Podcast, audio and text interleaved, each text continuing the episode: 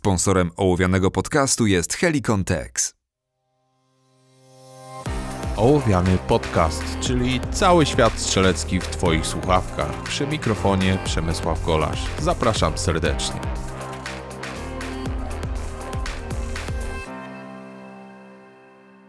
Cześć, witajcie w 37 odcinku Ołowianego, odcinku, który pewnie trafi do Was w poniedziałek lub we wtorek. Przepraszam za te niewielkie opóźnienia, ale w najbliższym czasie ten dzień publikacji będzie tak trochę lawirował właśnie pomiędzy niedzielą, poniedziałkiem i wtorkiem. E, głównie w tym okresie wakacyjnym, jako że dużo się dzieje i tydzień trochę się tak rozpływa, nie jest taki jednostajny jak w normalnym okresie. Natomiast postaram się Wam to zrekompensować tym, że będą jakieś bonusowe odcinki poza tym tygodniowym schematem publikacji. Także mam nadzieję, że znacznie to Wam nie utrudni odbioru ołowianego. Tym bardziej, że jeżeli macie zasubskrybowany podcast, czy to na Spotify, czy na jakiejś innej platformie, to z pewnością za każdym razem otrzymujecie powiadomienia, że jest już nowy odcinek. Natomiast dzisiaj po raz kolejny odniosę się do warunków bezpieczeństwa i to odniosę się do warunków bezpieczeństwa z takiego innego punktu, czyli z punktu widzenia instruktora właśnie prowadzącego szkolenie na strzelnicy, czy też osoby prowadzącej strzelanie, bo pomimo tego, że już w jednym z pierwszych odcinków ołowianego mówiłem o warunkach bezpieczeństwa, to omawiałem je od takiej strony pojedynczego strzelca, na co zwrócić uwagę, czyli nie kieruj broni w stronę czegoś, kogoś, czego nie chcesz lub nie możesz zniszczyć, tak? Kontroluj swój cel, to co jest za nim, przed nim, w bezpośredniej bliskości, nie kładź palca na języku spustowym, dopóki przyrządy nie zostaną zgrane na celu i tak dalej. I to są oczywiście bardzo ważne zasady i te zasady w dalszym ciągu obowiązują, czyli kierunek lufy jest naszym bezpiecznikiem i kładzenie palca na języku spustowym wtedy, kiedy trzeba jest naszym bezpiecznikiem. Natomiast trzeba zwrócić jeszcze uwagę na kilka innych rzeczy. Jeżeli mówimy o takim indywidualnym bezpieczeństwie, to trzeba zwrócić uwagę na to, żeby zwracać uwagę, kiedy odkładamy pistolet do kabury. Widzę bardzo wiele osób, które próbują za wszelką cenę agresywnie chować pistolet do kabury. Natomiast jeżeli nie mówimy tutaj o przejściu pomiędzy bronią długą, krótką i powrocie do broni długiej, aby jak najszybciej usunąć awarię, tylko o takim typowym odkładaniu pistoletu do kabury na strzelnicy, to nie musimy, a nawet nie powinniśmy tego robić szybko i bardzo dynamicznie, z tego względu, że zwiększa to ryzyko powstania jakiegoś urazu, przez to, że po prostu ten pistolet wystrzeli. Wystarczy, że dostanie się tam e, kawałek ubrania, wystarczy, że ktoś zahaczy tym swoim kilogramowym spustem niejednokrotnie o kaburę czy o inny element wyposażenia i pojawiają się problemy. Lepiej za każdym razem, jeżeli odkładamy broń do kabury, szczególnie broń naładowaną, gotową do strzału, robić to bardzo delikatnie i w kontrolowany sposób. Kolejną rzeczą jest używanie indywidualnych środków ochrony oczu i uszu i nieściąganie szczególnie okularów w trakcie, kiedy inni strzelcy strzelają. Jeżeli już musisz to zrobić, bo masz zaparowane szkła, odwróć się tyłem do kierunku strzelania, przetrzyj szybko okulary, załóż je z powrotem, ale nie stój za strzelającymi, nie patrz co oni robią, mając zdjęte okulary. Nie jest to zbyt rozsądne i zdecydowanie zwiększa ryzyko jakiegoś urazu. Jeżeli natomiast mówimy o grupie osób strzelających i osobie, która ma im coś pokazywać, ma ich w jakikolwiek sposób kierować, czyli czy to instruktor, czy prowadzący strzelanie, to jeżeli chcemy coś pokazać e, innym, jak na przykład trzymamy pistolet, to upewnijmy się, że ta broń jest rozładowana. Sprawdźmy pistolet i pokażmy do sprawdzenia drugiej osobie, że ten pistolet na pewno jest bezpieczny.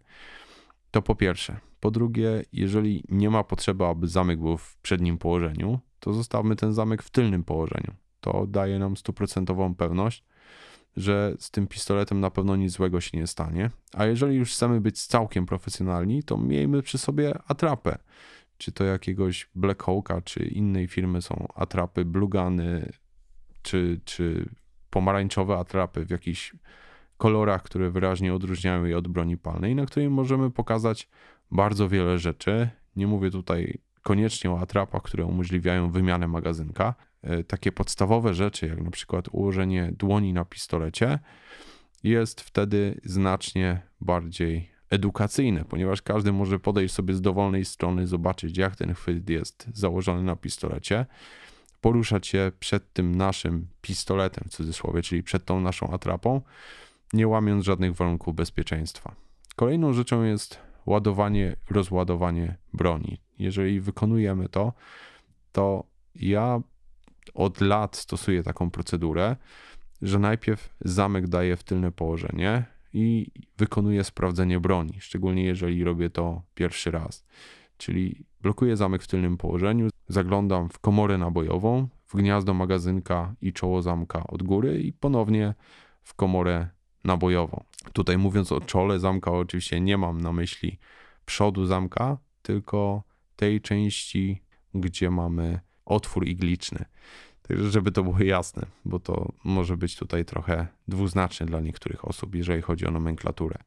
Natomiast robię to w ten sposób, dlatego, żeby w każdych warunkach, kiedy to wykonuję, mieć pewność, że zaobserwowałem to, co mam zaobserwować, to po pierwsze, a po drugie, ładując broń w ten sposób, na pewno nawet w pełni naładowany magazynek zostanie właściwie umieszczony w pistolecie, kiedy ładuję broń i nie odbije, ponieważ przy pełni napiętej sprężynie w magazynku, przy magazynku naładowanym do pełna, niejednokrotnie zdarza się tak, że ktoś wprowadzi ten magazynek za słabo, ponieważ sprężyna jest mocno skompresowana i w zasadzie nie ma już tam miejsca na to, żeby się jeszcze trochę bardziej ugięła w niektórych pistoletach.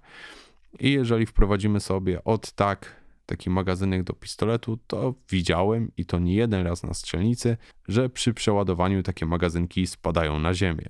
Chociaż wiele osób wcześniej się zastrzegało, że takie rzeczy się nie zdarzają. Jeżeli teraz na przykład dajemy komendę do rozładowania szczególnie, ponieważ ktoś już skończył ćwiczenie, ktoś jeszcze strzela i jest komenda rozładuj, to bardzo dobrze przed nią podać komendę linia, żeby ci, którzy mają się za chwilę rozładować, zerwali z tym tunelowym myśleniem, które być może złapali w wyniku jakiegoś stresu albo zaaferowania danym ćwiczeniem, rozejrzeli się dookoła, czy na pewno są zrównani z pozostałymi strzelcami na strzelnicy.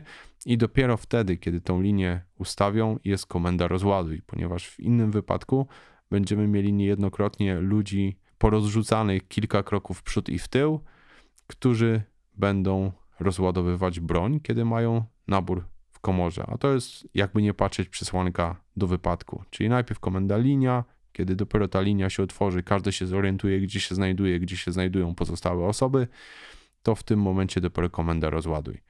Jeżeli teraz schodzimy z osi w jakimś celu, też bardzo dobrze jest, dobrą praktyką jest to, żeby tych wszystkich kursantów rozładować, żeby nikt nie schodził z osi tam w to miejsce, gdzie mamy swoje rzeczy, amunicję i tak dalej, z załadowaną bronią, szczególnie z nabojem w komorze, ponieważ wtedy mamy znacznie mniejszą kontrolę nad tym, co za chwilę się wydarzy. Ja wiem, że każdy ma swoją broń, szczególnie, że pracuję teraz tylko ze strzelcami, którzy posiadają własną broń. Nie robię takich szkoleń dla osób, e, które tej broni nie posiadają. Ja wiem, że każdy jest odpowiedzialnym człowiekiem, posiadaczem i tak dalej, ale mimo wszystko lepiej zachować wyższe warunki bezpieczeństwa.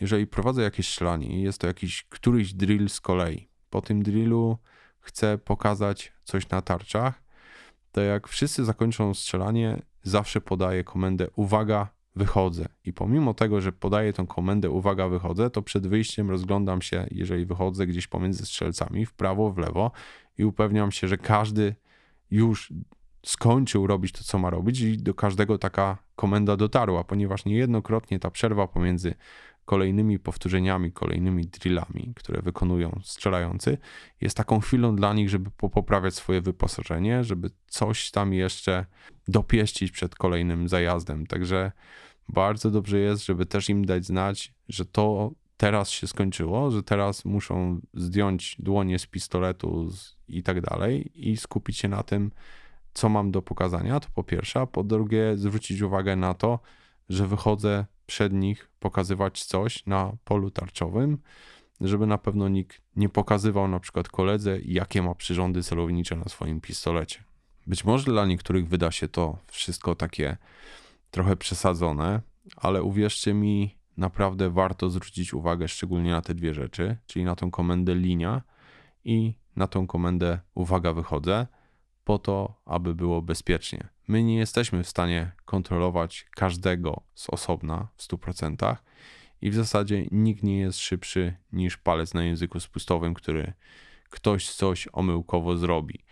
Dlatego warto, szczególnie, że szkoleni niejednokrotnie są bardzo zaaferowani tym wszystkim, co się dzieje, niektórzy być może trochę zestresowani, właśnie przerwać ten tok myślenia, jakikolwiek by on nie był, i uświadomić danej osobie, że teraz jest moment, kiedy musi skupić swoją uwagę na czymś innym niż tym, na czym była ona skupiona przed chwilą. To tyle takiego krótkiego odcinka dzisiaj. E, jak słyszycie, mój głos trochę jest zmieniony. Próbuję mi dorwać lekkie przeziębienie. Mam nadzieję, że szybko się z tym uporam. Natomiast już niedługo ruszy strona internetowa, na której będziecie mogli zapoznać się z harmonogramem nadchodzących szkoleń w okresie wakacyjnym i nie tylko, na które oczywiście z góry serdecznie zapraszam. E, link Wam podam w kolejnym odcinku Łowianego, bo jeszcze nie wszystko tam działa.